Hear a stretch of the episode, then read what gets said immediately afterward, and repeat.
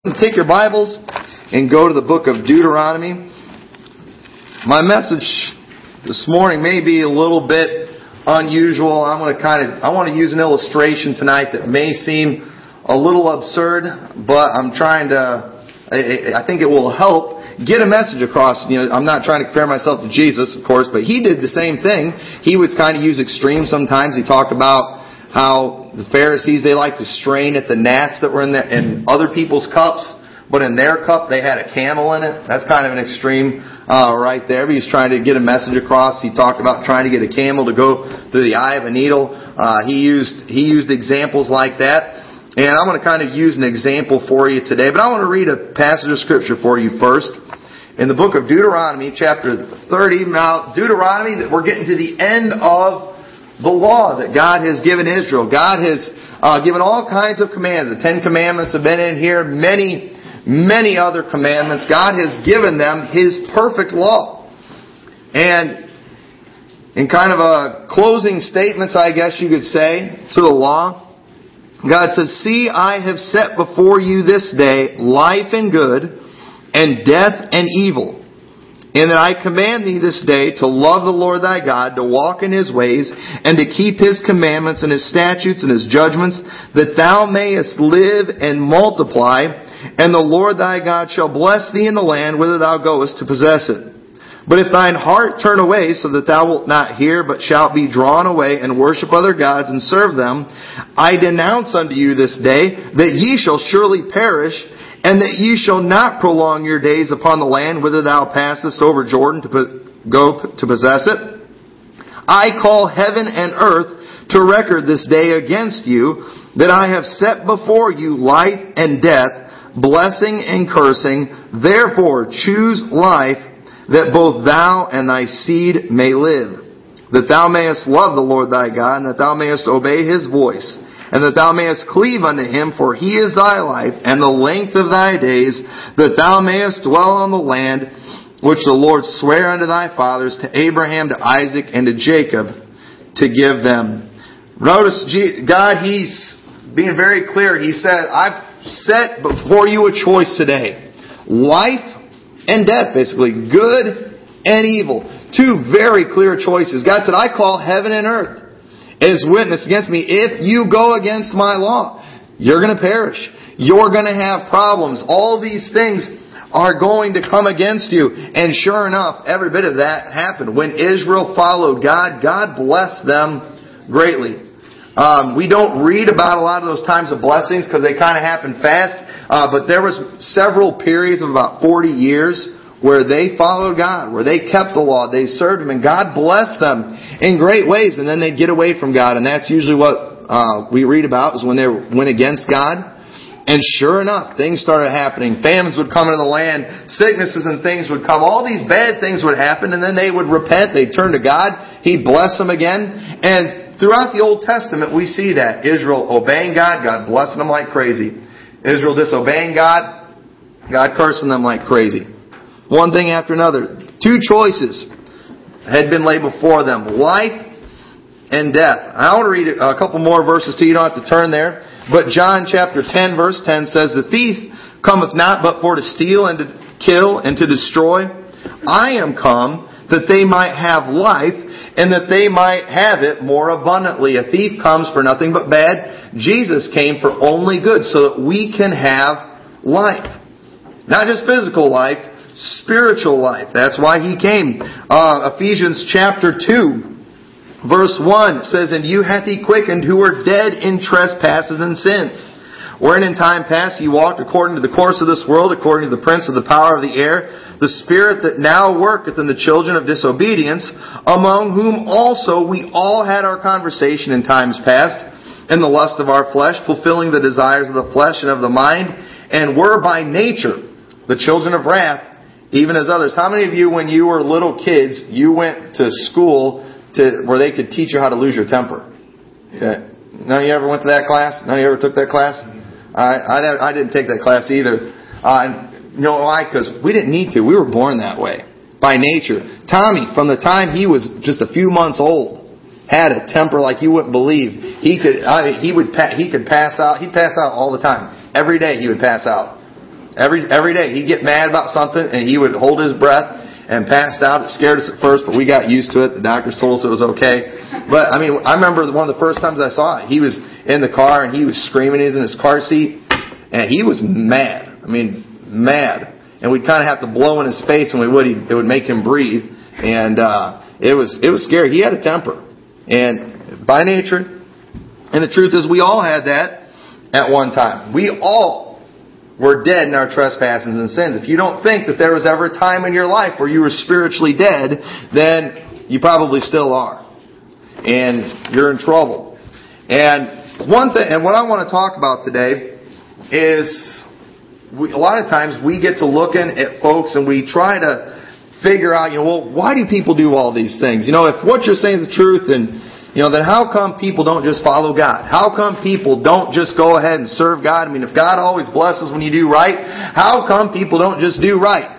I, I don't know if this really works. And I guess the best way to illustrate it uh, is uh, one thing that I think every parent probably dreads a lot is that day when some guy, or maybe your son or your daughter, brings somebody along and says, This is the one that I'm going to marry.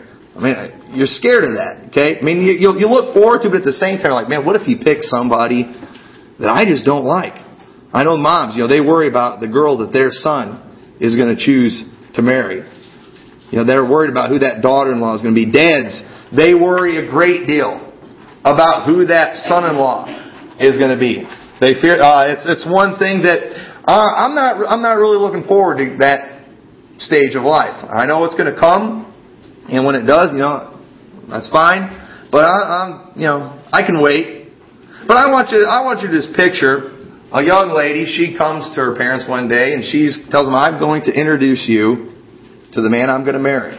And of course, just imagine what you would all think as a parent. Uh oh. All right, you know, who's he going to be? I hope this guy's going to be okay. I hope he's going to treat her right. I hope he's going to be a good husband. and, you, and you're nervous, and you go and she brings the guy into the house, and uh, you're looking at him. There's something that's clearly wrong with him. First of all, she had to uh, she had to wheel him into the house, and his eyes were closed. And you're noticing that he doesn't have a whole lot of color. You know, maybe the dad goes and he goes to shake his hand, and he's very stiff. And after you are there for a while, you realize this guy's dead. this guy is dead. And you're looking, of course, I mean, there's going to be some concerns and things. She's like, this is the man that I'm going to marry. Now, in America, uh, we're probably not too far from allowing people to marry dead people. The way uh, they're defi- trying to, uh, you know, make marriage pretty much anything you want it to be. That's we're probably not too far away from that. But uh, she says, "I'm going to marry. I'm going to marry this guy." And of course, parents. I mean, as a parent, you're going to be very concerned about that. But let's just say that she does. She goes and she marries this guy. And this girl, she she she marries a man, and after a few months, she comes to her mom, and you know, moms, you probably, uh, if you have daughters that married, you probably had it where they come and they're they'll tell you about the marriages and maybe some of the problems they're going to have. And and in this particular marriage, there's obviously some big problems uh, that are pretty much going, uh, starting from the get go. And she comes over and she's like, she's talking to her mom one day. And she says, "Mom, we got a problem in our marriage right now." Of course, mom's concerned. What's the problem? He smells terrible. no matter what I do, he always smells. No matter how much I wash him, no matter how much I do, he smells. And he smells really bad. It's just, it's getting worse and worse. And you know, the truth is, Bible says that we were all dead in our trespasses and sins. Spiritually, we were all dead, and, the, and what one of the things that we're seeing happen today is we're seeing people that are they're trying to fix other people's problems by religion. They're trying to fix other people's problems by maybe good works. Like maybe this person they're struggling spiritually, and they think, "Man, I want to help them." Or maybe it's you. You're still spiritually dead, and you're struggling spiritually, and you just can't seem to figure out. And so you go, and people they will. They'll get. They'll go to church. I go to church every time the doors are open. I I've had people tell me I, I'm there all the time. I've been baptized. I've taken communion. I've I've done all the things. But there's just seems like there's something missing. Well, maybe you're still spiritually dead. if you're spiritually dead, if you've never received Christ as your Savior, if you've never been quickened by His Spirit, then I'm here to tell you no matter how much religious stuff you do, you're still going to be dead spiritually. It's not going to fix your problems. And we've got people today, they're trying all the religious stuff, thinking it's going to help them, and it's not going to help. Listen, I, I encourage you to try to get people to come to church and to visit church. I encourage you to do that. But just people coming to this church is not going to fix their problem. They need to be, they need to be saved. They need to receive Christ in their heart. He, they need to be resurrected from the dead spiritually. That's what Jesus Christ did with, with me, and that's what He's going to have to do with anyone who really wants to solve the problems that they have, that really wants to fix that emptiness that they have. The Bible says that our righteousness, it's as a filthy rag. Spiritually, we all stink. Terrible. And it was only the blood of Christ that could cleanse us from our sins. It was the only thing that could fix it. The baptismal waters will not wash your sins away. The communion will not wash your sins away. The doing the good works, giving money in the offering, getting, uh, becoming a member of a church, any of those things will not clean you up spiritually without the blood of Christ. We're all going to stink. And there's absolutely nothing we can do about it. There's nothing that we can do to fix it. A person who is dead after a while, they're going to stink. Remember Lazarus? He'd been in the grave four days. And his sister said, Lord, by now he stinketh. And I'm sure he did. But Jesus Christ was still able to raise him from the dead. And there's people out there you look at, and let me tell you, spiritually they stink. I mean, they stink something awful. But Jesus Christ could save them. He could fix that. No matter what it is. A lot of times we look at folks and we say it's too late. There's nothing that we can do. But Jesus Christ can. He can. And just going to church won't fix your problem. Just doing good things is not going to solve your problems. Romans 7:21, Paul's talking. He says, "I find then a law that when I would do good, evil is present with me." I didn't read the whole passage there, but basically what Paul's trying to say here is even it's like it's like I'm trying to do good. He said, "I'm trying. I'm trying to be the best kind of Christian that I can be. And Paul was somebody that most would say was probably the best Christian that ever lived. But Paul, even when he was doing good, he said, evil was present with me. There are some of the things that he, I mean, he didn't want to sin, but sometimes he did sin. And that, that sin that's in our life, it, it, the only one that can fix it is Jesus Christ. Just going to church isn't going to help. And that young lady, after she's married to that guy for a little while, I can just see her come, she comes to her mom a little while later. She says, Mom, my husband, he's just, he's not fulfilling his responsibilities. Like he's he's between jobs right now. Mom's thinking, what job is he between? Well, he had a job as a cadaver in uh, in the university, and uh, you know, they they got done with the, him there, and he's got a job coming up for Halloween. Uh, to be in one of the you know haunted houses as uh, kind of a decoration there, but he's right now he's not really doing anything. He's not providing for the family. You know, well he is dead. You know, most dead people aren't real good at that, except Elvis. I hear that Elvis is making more money now that he's dead than he did when he's alive. So I guess that can be done. That's probably a bad example. But he's not, he's not fulfilling his responsibilities. He, he's not doing what he's supposed to do as a husband. He's not keeping the grass. He's not mowing the grass. He's not doing any of the work around the house. Things are just falling apart. What is, what's going on? I can't get him to do the things that he's supposed to do. And you know what? People all over this world today are trying religion. Sometimes people are trying to get other people into religion to get them to do the things that they're supposed to do. And I'm here today to tell you that that's, that's not going to work. It might temporarily. There's, there's women out there today that they want to get their husbands in the church. They want to get him, uh, they want to get him religious because they think if he does that, then he'll stop beating me. And, but the truth is, just going to church isn't going to fix it. Salvation is the only thing that can really take care of the real problem. Real victory, it only comes through Christ. The apostle Paul, he said, I can do all things through Christ, which strengtheneth me. His power, it came from Christ. He was able to do the things he's able to do because he had Jesus Christ living inside of him. And I'm here today to tell you that you're, the, you're only going to get temporary victory if you just try to do it on your own. Listen, I've known, I've known a lot of people who they did, they got in church, boy, and they just got involved and they were doing everything and they were just on fire and they were all excited and then all of a sudden just boom one day they're gone. They're right back to the old ways. They're back involved in alcohol or maybe back involved in drugs, doing the things that they used to do. I mean, they just just like they got out of it quick, they're right back in it just as quick. What's the problem? Maybe they didn't have what they needed inside of them. Maybe they're still spiritually dead. And the, the title of my message is You Can't Expect Much from a Dead Man. And that that wife, of course, she's kind of putting some unfair expectations on her husband. After all, he is dead. I mean, she can try.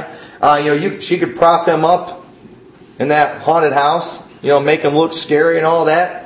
And you know what? You can drag somebody kicking and screaming into the house of God. You can make them act like a Christian. You can dress them up like a Christian. You can get them talking like a Christians and saying spiritual things like Christians do. You can get them doing all that stuff. But if nothing's changed inside, if they haven't spiritually been resurrected by Jesus Christ, then I'm here today to tell you it's only going to be a matter of time and it's going to be right back to the way it was before.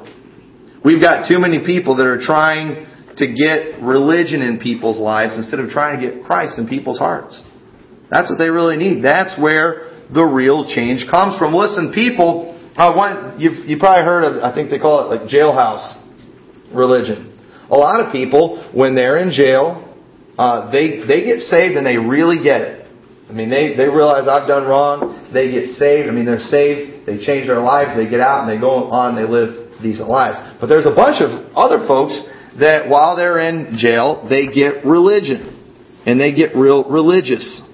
And then they get out and it's right back to what they were doing before. Truth is, nothing changed. I, I knew a kid in the detention home one time that I talked to and boy, this kid, he really seemed to get it. I mean, boy, he was reading his Bible all the time. I, he was uh, um, just, he was always asking questions. He was there at every service he would have. He'd make sure all the other kids came. It was always a choice for them to come. And a lot of times we usually only got about half, but while he was there, we were getting everybody. All the kids were coming out to it. And he was, he was reading his Bible all the time. And he really seemed to get it. He really seemed to understand it. And I remember we were so excited because we always were praying that we'd get one kid out of that detention home that would just really turn his life around and do something for Christ and maybe go back to detention home when he was older and take over that ministry. And we were thinking maybe this is going to be the one. And I remember the workers, they were talking about how different he was and they were talking about all the, all the good things that he was doing. And I remember he had to go away to St. Charles to, uh, for about six eight months to the Department of Corrections there. And I remember when he, he got back out, we were, we were waiting for him to get back out. We were hoping he'd contact us. And, uh, he never contacted us. And kind of wondered what was happening. And one day I happened to come across him. I was out just knocking on doors, inviting people to church, and I come up to this one house, and him and another guy were there, and the police were looking for the other guy. He had just gotten in trouble for something, and and uh, kind of on the run. And I got to talking to him. I was like, you know, "Where have you been?" We were we were waiting to hear from you. We were hoping you'd come to church and everything. And turned out he was right back in the same thing he was before. Right? I mean, he was right back in it. And honestly, I'm not trying to judge whether he got saved or whether he didn't get saved. But one thing that I can tell you today is that nobody's going to come out of that life unless Jesus Christ is inside them. And I'm afraid that he just got religion. And religion is not going to fix the problem because I've seen other people who have. They've come through that stuff and they've, they've done right and they've stayed right. And you can do that. And a lot of times we're expecting things from people who, uh, that, that it's not going to happen. They're spiritually dead. You can't expect much from them. They need Christ. That's why we need to pray for people. That's why we need to pray that they really get it. That's why we got to make sure they understand the gospel, that it's not religion, it's Jesus Christ that makes the difference. And you can pick the best church in the world, but if you don't have Christ inside of you, you're not going to get anywhere. Maybe temporarily. Said he did he did really good for a little while, but he he got right back in it. If you want something to be permanent, if you want to get real victory, you have to have Christ inside of you. This lady who marries this man, I could see another day she's talking to her mom, She's like, you know, we're we're still having problems. I just don't I just can't really connect with him. We don't have a very deep connection. I don't know if he loves me or not. I don't know if he even cares. I can't really tell. Well, dead people aren't real good at expressing emotion, and there's a reason for that. There is a huge difference between the living and the dead. Now, listen, I, I, I, I can tell everybody in this room right now is alive. I, I can see it. I can look at you, and I can tell that you're alive. I've seen people. I've seen people in church that were asleep, but you can still tell that they were alive. It's just you can tell when there's life in somebody.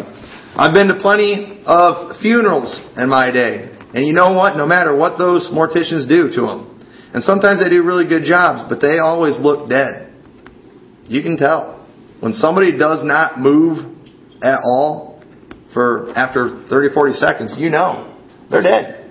There's, there's clearly, uh, there's clearly a problem here. You can tell there's a huge difference between the living and the dead. John, 1 John 3.14 says, We know that we have passed from death unto life because we love the brethren. He that loveth not his brother abideth in death. There is a difference between the living and the dead, both physically and spiritually. Okay? I don't spend a whole lot of time hanging out in, in cemeteries, okay? They're nice to go visit. You can go see the tombstones of people you know, but it's not somewhere I would want to make a permanent residence. Okay? I'm, I'm not going to do that. I like being around living people. Okay? I don't, I don't want to go hang out. Uh, you know, I'm glad I'm not a mortician. I thank God for morticians. Uh, somebody needs to do it, but I'm glad it's not me. I don't like being around dead people. It's not one of my favorite things to do because we don't have a whole lot in common. And you can go have a conversation with the dead person, and let me tell you, it's going to be pretty boring. It's going to be pretty one way. And I can guarantee you, if he starts talking back, you're probably going to get pretty scared and go running out of there.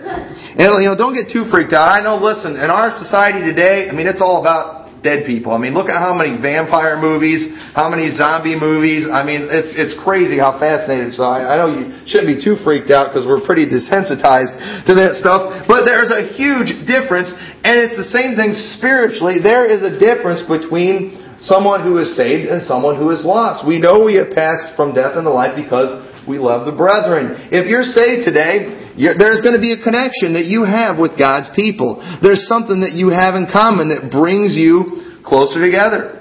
It's just, it's just the way it is. It's, it's like that family connection. You can't help but love. me. just listen. You want to kill your brothers and sisters sometimes. I understand that, but you can't help but love them. All right, my four sisters, we fought like cats and dogs growing up, but there, I always loved them. You can't help but love your family when you have that family connection. And it's the same thing spiritually. When you're saved, you just can't help but love other saved people. You, there's something you have, you, you have things in common with each other. There's that connection. It's special. It's important. And listen, I, you're not going to have that with the lost. Listen, I, I would rather, I'd rather be at church than hanging out in the bar. You know why? Because these are my people right here. Others, they would rather be in a bar than be in the church. Well, they shouldn't be that way. You know, they ought to want to go to church. Listen, maybe they're not saved. Don't expect too much from someone who's spiritually dead. Don't expect much from someone who is lost. There's, uh, if, if we're saved, there's things that we will do. There's things that we're not going to do. We've got the Holy Spirit. He guides us. He helps us do the right things. And a lot of times we'll look at other people. I can't believe, that person, their mouth, that's so filthy. I can't believe they talk that way. They shouldn't talk that way. No, you're right. They shouldn't. They shouldn't be that kind of person. But maybe the problem is they're spiritually dead. And they're doing what spiritually dead people do. You were all, listen, we were all there at one point. I got saved when I was just a child, but I was still spiritually dead before that. I still, I still lied. I lost my temper. I did all those sinful things people do. Thankfully, I got saved early and it didn't progress to where, uh, you know, it could have, but it would have. I was on that path. And I remember that. And you ought to remember that too. There may have been a time where you were the drunk. Maybe you were the one with the filthy mouth. Maybe you were the one that did that, that told the dirty jokes. And you ought to remember how it was back then. And say, but you know what? Jesus Christ came in my heart and He saved me And that's what we need to be praying for these other people. As long as they're lost, they're going to keep doing what spiritually dead people do. They're going to keep making the same mistakes that they make. It's, it's not going to change. They're going to continue to go down those bad paths. They're going to continue to get worse. The, and the people, and people who are spiritually dead, they cannot understand things that are spiritual. It's like, well, my, you know, my family or my friends, they don't understand, you know, why I go to church, or they don't understand why I do some of the things I do and why I don't do some things. Because the things that you're doing, it's spiritual. And the spiritually dead cannot comprehend that. 1 Corinthians chapter 2 verse 14 it says, But the natural man, talking about normal man, one who's lost, receiveth not the things of the Spirit of God, for they are foolishness unto him Neither can he know them because they are spiritually discerned. But he that is spiritual, a saved person, judgeth all things or understands all things. Yet he himself is judged or understood of no man. For who hath known the mind of the Lord that ye may instruct him? But we have the mind of Christ. There's a difference. We understand the things of the Bible because the God who gave us this Bible is the same God that dwells in our heart and He gives us understanding. Somebody who is lost, somebody who's spiritually dead, they're not going to get it. They're not going to understand the love your enemies. They're not going to understand the turn the other cheeks. They're not going to understand the things of God. They're not going to understand faith. They're not going to understand. They're not going to understand doing good works just to do good works. People understand doing good things so you can get something good. We call they call that karma. Do good things and good things will happen to you. People understand that. Okay, I'm all for that. But how about just doing good things just because it's the right thing to do, whether good things happen to you or not? Well, they're not going to get that. That's spiritually discerned. The spiritually dead cannot understand the spiritual. There's always going to be a disconnect between us and lost people. I'm not saying you can't have any that are friends. I've got people that I care very much for uh, that are that are lost. I have people that I, you know, there's things that we have in common things that we can talk about, we get along, but at the same time, though when it comes to the spiritual, then it, it ends there. Maybe we have something in common. We can talk about, you know, ball teams and we can talk about jobs or, uh, you know, things that people like to talk about. We have that connection there. We can talk about politics, whatever. But listen, when it comes to the spiritual, it's not there. They're, they do not understand that. They don't get that. And it's, they're not going to until they're saved. You cannot expect much from somebody who's spiritually dead. There's going to be a difference. And just like a person who is married to a dead person is going to, there's going to be a huge emotional disconnect there. Same thing applies spiritually. And eventually, what's going to happen, this lady, she's been married to this guy for a while now. She's, they've, they've been married for about a year getting ready to celebrate their one year anniversary. Should be a happy time, but she goes to her mom and she's complaining again. She says, Mom, things are beginning to fall apart. He's beginning to fall apart. I tried to hold his hand the other day and it came disconnected from the rest of his body. Parts are, he's falling apart, Mom. I don't know what I'm supposed to do. I don't know how long be able to hold this thing together. And the truth is, it is that's that's what happens. Dead things fall apart. That's why, as much as we love people, even when they die, we have to put them in the ground. We have we have to put them in the grave, and they can wait for that resurrection that's going to come in the last days. But we have to do that. If we don't, there's a movie that they made several years ago about somebody who loved his mom very much and kept his mom around even after she died and I believe they called him Psycho.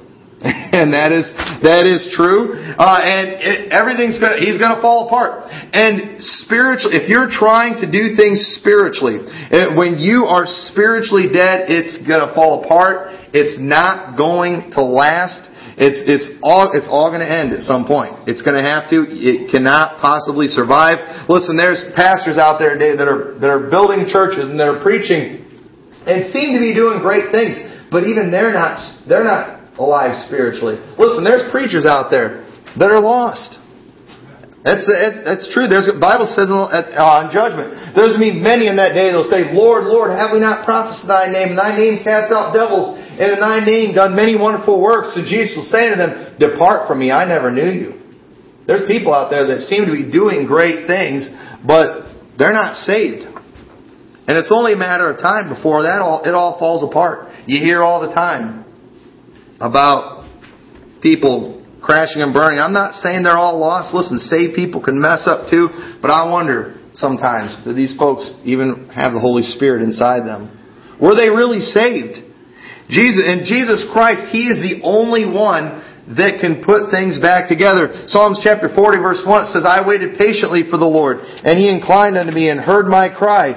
He brought me up also out of a horrible pit, out of the miry clay, and set my feet upon a rock, and established my goings. And He hath put a new song in my mouth, even praise unto our God. Many shall see it and fear, and shall trust in the Lord. I love that passage. David says, God brought me out of a horrible place. Uh, many people, they can give testimonies about horrible places they were at spiritually. They'll talk about the sins that they were involved in and just how much they had destroyed their life. And then they say, but, and I found Jesus Christ and He saved my soul. And I was able to get out of all that mess. I, I quit doing the things that I used to do and the Lord, He gave me a good life. He's given me a good wife. He's given me a good family and God's blessing my life and He's using me now. You know why? It was Jesus Christ. He put it back together. He's the only one that can do that. Jesus Christ is the only one that can take something that's dead and decaying and give it life. He did it with Lazarus. He can, and He does it with people all the time, no matter what point they're in. Listen, there's coming a day. There's coming a day when the saved are going to be physically resurrected along with that spiritual resurrection. That day is coming. And people say, and I believe, I believe God is going to resurrect this body. We, I don't have time to go into all the scriptures, but someday, if the Lord tarries is coming, I'm going to die. I'm going to be put in a grave. I'm going to rot. I'm going to fall apart.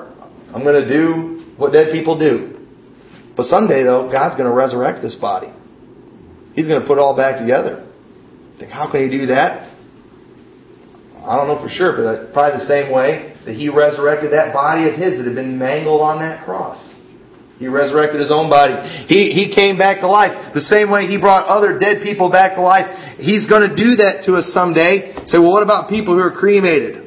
I don't think God's going to have a problem with that. I think He can handle making that. If He took dust and made man, if He took nothing and made this universe, I think He can take ashes and make a body for us. No problem. But where are they all at? They, we scattered them over the ocean. He'll find them. He can find, he can find them no problem. That's not going to be a problem for God. He can put anything back together. And many times we look at people's lives and we say, it's too late. There's nothing that can be done. It's too big of a mess. You don't know my God very well. He can, he can fix that. He can change that. He can restore it. We can't. There's absolutely nothing we can do. We can put them through all the programs. We can do all the interventions and things we want. But what they really need is Jesus Christ. He's the only one that can restore what's dead. John chapter 2 verse 19, Jesus answered and said unto them, Destroy this temple, and in three days I will raise it up. You remember before he was crucified, people said that they tried to use those words against him, saying that he was going to destroy the uh, temple there in Israel. But then it said, the Jews said, Forty and six years was this temple in building, and now, and wilt thou rear it up in three days? But he spake of the temple of his body. And you know what? They did destroy that temple. When he, when he hung on that cross, I mean, he, it wasn't like in the little crucifixes you see. It wasn't like in the pictures. They mangled his body with that cat of nine tails. They beat him uh, in the face while blindfolded. They plucked the beard from off of his face. They, I mean, it was horrible what they did to him. But after three days, he was back to normal with the exception of those prints in his hands and in his side that he left on purpose so people would un- know who he really was. He wasn't just a look-alike. That this was this was really him, Jesus Christ. He's the only one that can restore what's dead. Jesus Christ is life. John chapter five verse twenty-four. Verily, verily, I say unto you, he that heareth my word and believeth on him that sent me hath everlasting life, and shall not come into condemnation, but is passed from death unto life. Verily, verily, I say unto you, the hour is coming and now is when the dead shall hear the voice of the Son of God, and they that hear shall live. You think if somebody's spiritually dead, then how can they hear something spiritual? That's the only thing they can hear is the voice of God. That's why when we, it's the Holy Spirit that speaks to people's hearts. God uses us. God uses preaching. He uses His Word, but it's the Holy Spirit that draws man. And they can, and even while spiritually dead, it can be heard. And if they will listen, God will resurrect them. It says, uh, For as the Father hath life in himself, so hath he given to the Son to have life in himself. And hath given him authority to execute judgment also, because he is the Son of Man. Marvel not at this, for the hour is coming in the time, or in the which all that are in the graves shall hear his voice, and shall come forth. They that have done good unto the resurrection of life, and they that have done evil unto the resurrection of damnation. We see there that Jesus Christ is the source of life. He got that from God, who is the one that created life. We just spent millions of dollars sending something to Mars, looking for some sign of life. And they're trying to figure out why there's not life there. They're, you know, studying the atmosphere and all these things, and you know, they, they'll give you a scientific reason for why there's no life there. But the real reason there is no life there is because God didn't choose to put it there. Life comes from Him. They found a spot where they think it looks like there was an ancient stream. There may have been water there at one time. And most life comes from water. No, life doesn't come from water. It comes from God. And even if there was water there, doesn't mean there was life unless God chose to put it there. Life comes from Him. And real life is following is following Christ and it's following His Word. It's keeping His commandments. We see that there in Deuteronomy. He said, I set before you this day life and good, death and evil. What the world is saying is life today, what the world is doing is not life, it's death. The things of this flesh, they lead only to death. They lead only to destruction. They lead to evil. The things of God, they, that is what real life is. And Jesus came that we might have life and that we might have it more abundantly. And the reason we see all this crazy stuff going on in the world today is because there's a lot of spiritually dead out there today. And what we need is we need to get the gospel to them and see them get saved.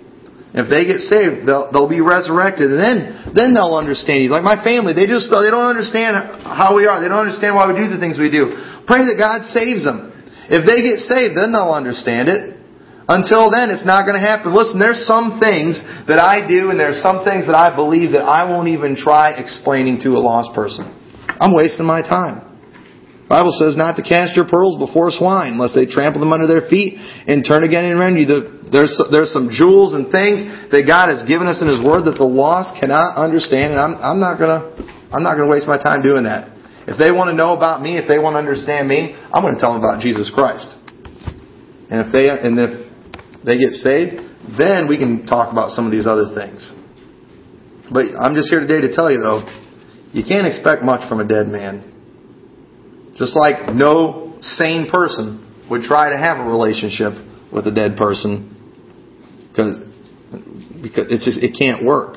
There's some things we need to understand they're not going to work with people who are spiritually dead. And we need to start asking God to save them, not just trying to give them religion. It won't do a bit of good. So let's stand together this morning with our heads bowed and eyes closed.